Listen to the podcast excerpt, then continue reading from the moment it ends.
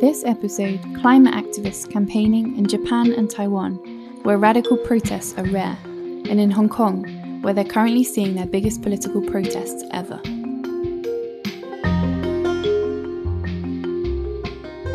The Extinction Rebellion groups in these countries all have the same problem. They're mainly run by expats. Can a concept that works in the UK be exported to any country in the world? And who should be the ones to export a protest model? Ultimately, should expats or locals run the movement? I'm Freya Pratti, and this is Global Warning, taking a critical look at Extinction Rebellion around the world. Chapter 2 Foreigners.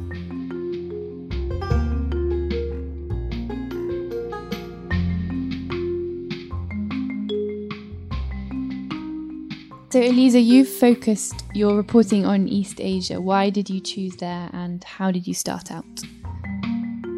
So, um, actually, I started in Hong Kong because I wanted to find out how people protest during a protest, like how are the XR protests going in the big general protests that are going on there.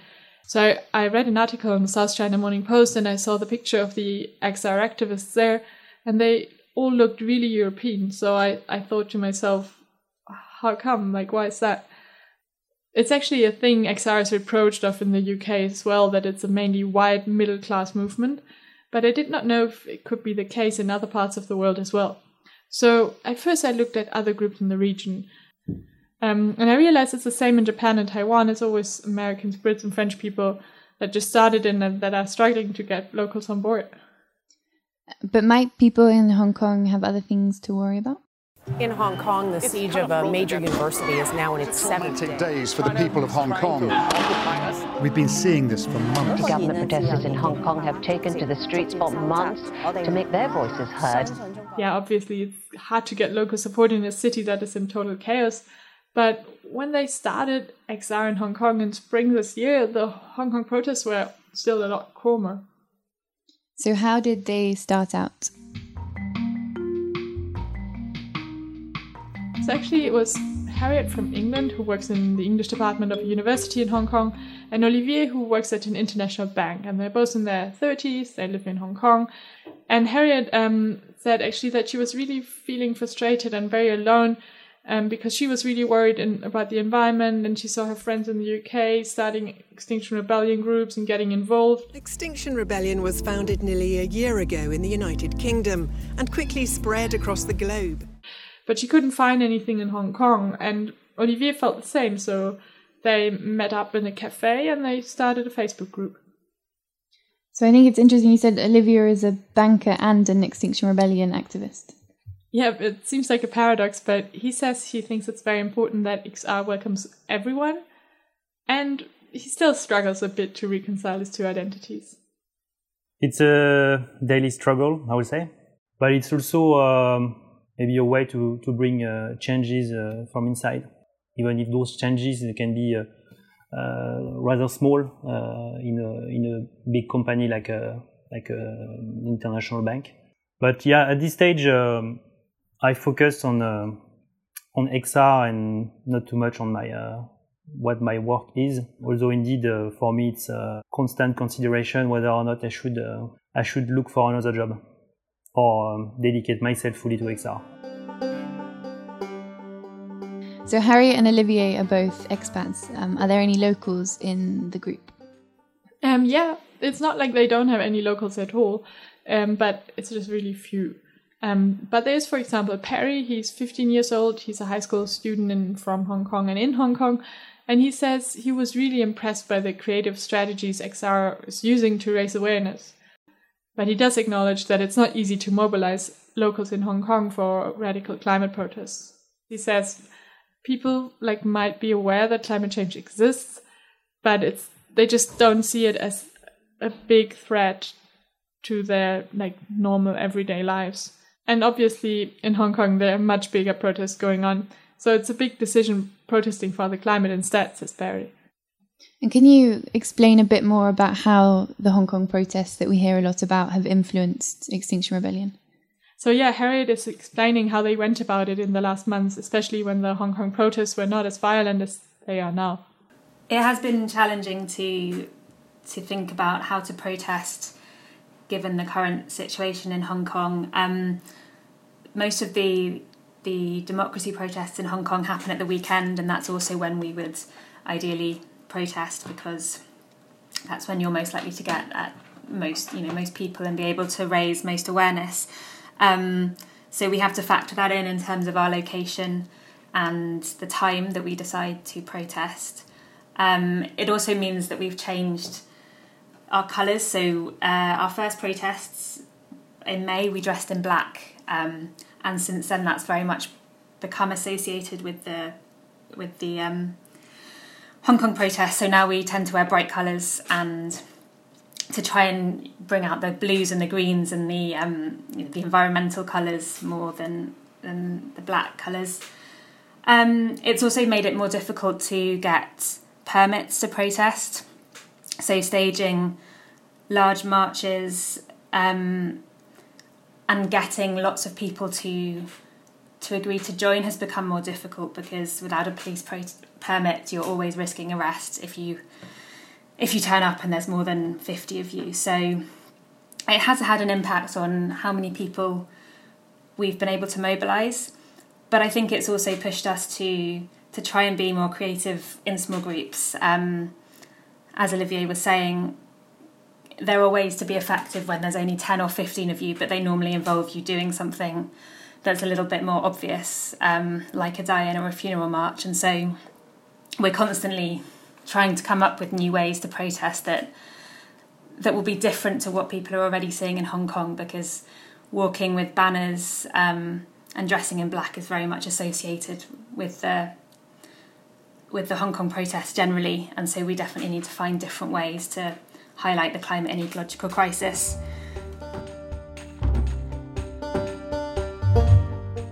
So Harriet has just mentioned um, that they do die-ins.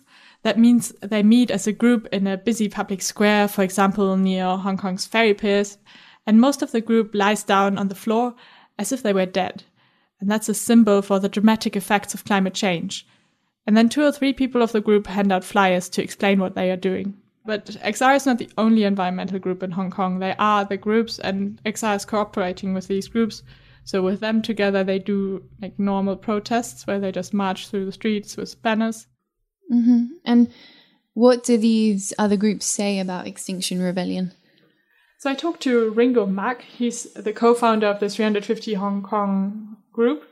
And 350 is a global environmental organization mainly focusing on acting against climate change and on divestment from fossil fuels. And um, Ringo Mak is in his 50s. He's mainly focusing on his work for 350, having semi retired from a position in management. And he said they have mostly locals in their association and they mostly do advocacy work and very general protests, but not anything radical. And they also focus a lot on local concrete projects. For example, they're protesting against an artificial island that the Hong Kong government wants to build. And they also advocate a concrete policy to change the government actions. So it's not like the vague, abstract concept of protesting against climate change in general, like XR. But Ringo Mak and 350 are still collaborating with the XR group, he just thinks the strategies XR is using in the UK could not work at all in Hong Kong, especially in the current climate. Any radical or any kind of uh, dramatic action by any group uh, advocating for any cause, the government, especially the police, will treat you like a rioter. So the, that's what our four collaborating uh, groups uh, agreeing that we would do peaceful rally, peaceful gathering, and peaceful marching uh, in the coming months without doing anything that will let the government or the police think that we are part of the movement, uh, of the Free Hong Kong Stand with Hong Kong movement.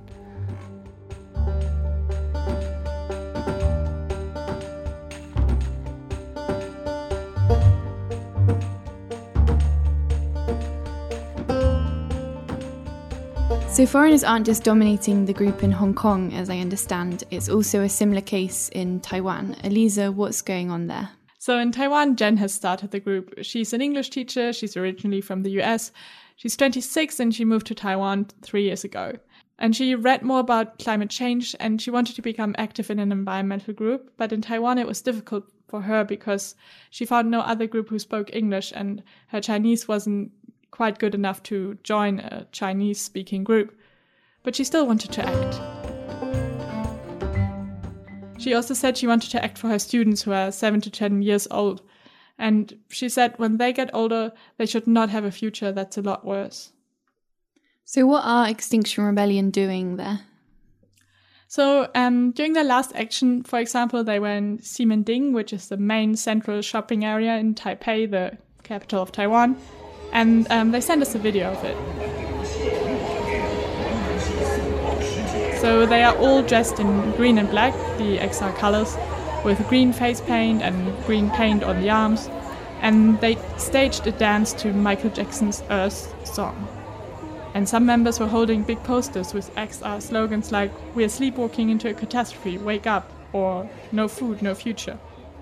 They had help from local groups to organize this protest, but the majority of the people on the video participating in the XR dance were still foreigners. But Jen said she would like the group to be led by Taiwanese instead.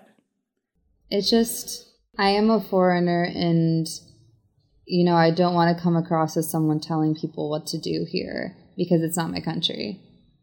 Uh, but I just, you know, I started the group because there wasn't one here and I did it for my students. So, you know, once there is some more Taiwanese that are willing to step up and take leadership roles, I'm going to let them be more of the leader because they should have a Taiwanese leader because it's Taiwan. And why do you think there are so few Taiwanese people in the XR group there? So, to find out, I talked to Tony, He's a Taiwanese friend of mine and he's active in or cooperating with almost any environmental group you can think of in Taiwan. Right now, he's a graduate student in renewable energy engineering in Germany and has also joined local environmental groups there. So, what did he say about why local people might not want to be involved with XR? So, he gave many reasons. Firstly, he said there are just not many radical protests in general, and if they are, they are mostly on very local, very threatening issues like chemical factories being built next to a village, workers' rights being severely damaged, or the sunflower movement in 2014 when students took over the parliament to block a trade deal with China. Hundreds of Taiwanese protesters have marched through the action toward the government made the sunflower movement possible. Students protesters ends 24-day occupation of Taiwan's parliament. But in the population, there's a lot of criticism of radical protests and of blocking roads at train stations. And um, the sunflower movement meant they stopped the trade deal. But politicians don't usually step down after protests, especially not after environmental protests. And the change, Tony, my friend, said, the change only happens at elections. I guess um, the sunflower movement and the chemical factories you mentioned, they're both uh, protests on quite concrete things with concrete demands. And that's, to me, seems quite different to the climate crisis. Exactly, because climate change is still really abstract. Most Taiwanese know about climate change, but Tony says few are really aware of the direct consequences climate change can have on their daily lives. So it's basically like in Hong Kong, there's a bigger threat that's coming from China, and this is what people worry about, and this is what the politics revolves around. Taiwan's military is testing its firepower against the threat of invasion by China. Actually, the political spectrum in Taiwan is not aligned from left to right, but there's one big party advocating for a more independent Taiwan, and another one that's more for the status quo and more pro China. So the left framing of climate change of Extinction Rebellion is really foreign to Taiwan. So, by that, you mean the idea that we have perhaps in Europe that climate change is the, an issue for the left and put forward by the left? Yeah, that's what he said basically. And that's why also the local environmental groups in Taiwan are actually framing the need to act on climate change in a very different way. So, when they talk about divesting, like getting money out from fossil fuels, they talk about the economic risks and when they talk about renewable energy, they say Taiwan can become independent from importing coal and gas and oil, and Taiwanese products can become more attractive on the global market if they are produced in an environmentally friendly way. Could you expand a bit more on how they're focusing on economics? So actually, economic growth is still very important for a lot of people here, as as Tony explained to me. When you are trying to do any kinds of radical actions, you are disrupting the current system, and and that's the point because we cannot grow as the way we, we did. Like the eco- economic system has to be uh, redesigned for for having a sustainable future. Uh, but that's like directly against the mindset or ideology of perpetual economic development that the that these East Asian nations has enrooted in, in their society due to the historical growth they witnessed. So rapid economic growth led to high living standards and also got Taiwan a respectable position in the world economy. So disrupting the current economic system would be perceived as a big threat by many Taiwanese.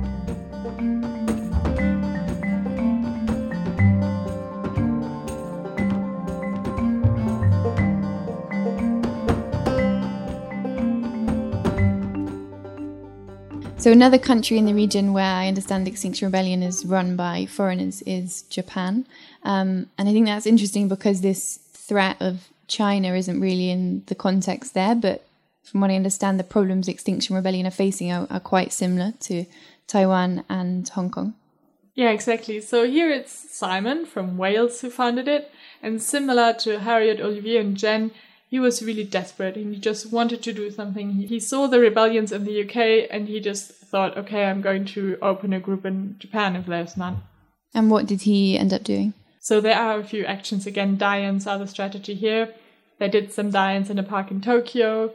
Um, but the problem in Japan compared to Hong Kong and Taiwan is really the size. So Hong Kong is a big city and Taiwan is not much bigger than Wales, but Japan is the size of France and it's it's much longer, it's much more stretched out if you know what I mean. So Simon sits in this town in the very south of Japan and it's really hard for him to move around. From here to Tokyo on the train, the bullet train takes about six hours, or if you were to fly, it's about an hour and 45 minutes. So we're pretty, you know, it's, it's difficult to take part in any of the Tokyo activities that are going on. So I'm kind of down here on my own. So Simon himself is from the UK, but I imagine uh, the way they're protesting, that he's protesting in Japan, is is quite different to what's happened in the in the UK. Yeah, it's really different. He said we're not at that situation that the UK was in a year ago, where they can shut down large areas of Tokyo. I mean, I I'd love to go and shut down the Shibuya crossing and chain ourselves to it. I'd absolutely love to do it, but if we did it, we'd be that would probably be the end of XR in Japan. So, if the group isn't particularly radical or radical compared to the context it's in, why are they still not managing to attract locals to the group? So they they have a few locals, and Simon certainly wants locals on board. But I talked again to a local activist to find out why there are so few locals on board with Extinction Rebellion. So I had a chat with Irina, she's 23, and she just finished uni. She will start to work in a renewable energy firm soon. And she joined Fridays for Future, so the student protest movement on climate change, and she joined it after coming back from an exchange in Germany where they are quite big. For months, students across Germany have been ditching school every Friday to take a stand against what they see as slow political action towards climate change. And before she went to Germany, she was already active in another environmental organization, Japan Youth for Climate. And they didn't do any protests, though. They just did advocacy work with the government because protests are just not a thing, she says. And um, when she joined the Fridays for Future protests in February, she was still at uni and also job hunting. Japanese people, especially young people, think it's not good to uh, not to obey those big authority.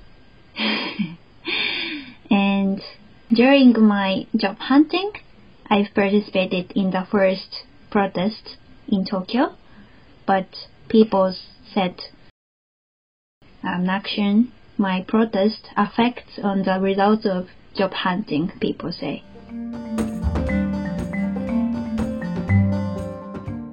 I heard her say in her soundbite, for young people in Japan, it's, it's important to obey the authorities. Could you expand more on what she said about that? Well, that's what Irina said, and of course you cannot generalize it, but Simon had an anecdote about that too. I've had friends who are university students here, and they've they've gone to their um, their professors and said, you know, about Extinction Rebellion and about um, Fridays for Future and about the crisis, and they're just like, oh, don't worry about it, it's fine. The government will sort this out. Don't worry, the government will sort this out. And you're like, wow, for a professor to have that much faith in the government. I mean, uh, just like eight years after Fukushima as well, after the government lied to people.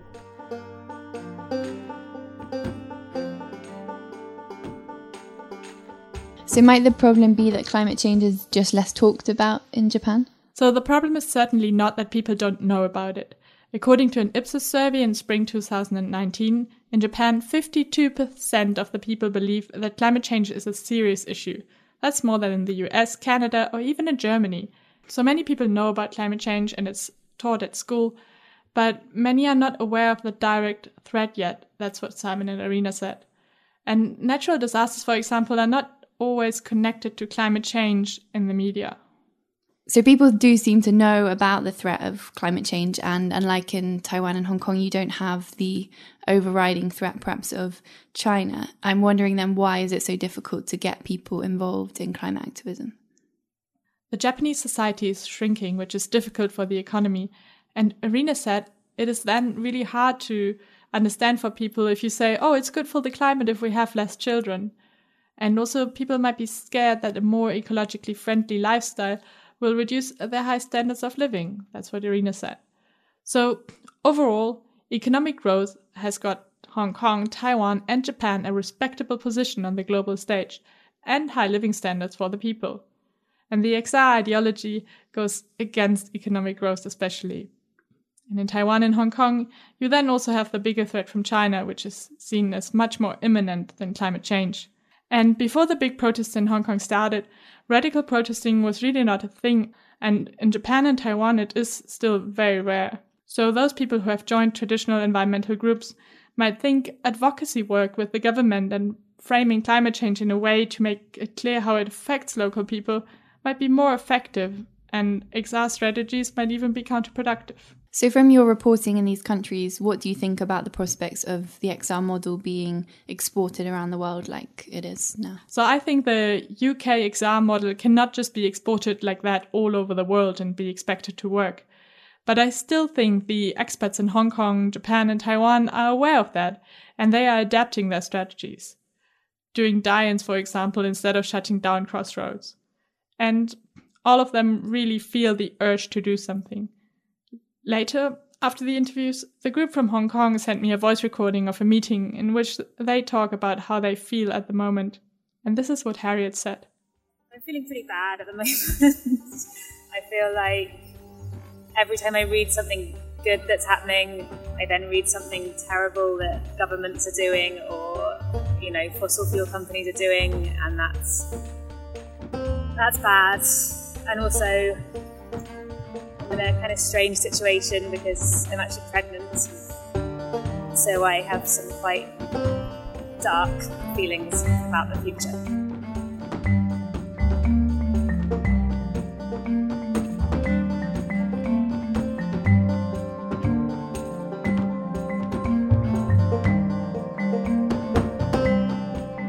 Next episode, we're heading to a region where conflict, upheaval, and repression frame the XR movement.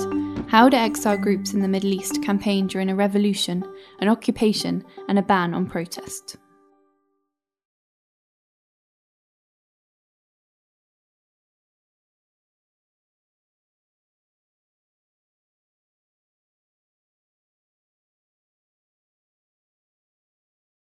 From here to Tokyo on a train, the bullet train takes about six hours, or if you were to fly, it's about an hour and 45 minutes you know, it's, it's difficult to take part in any of the Tokyo activities that are going on. So I'm kind of down here on my own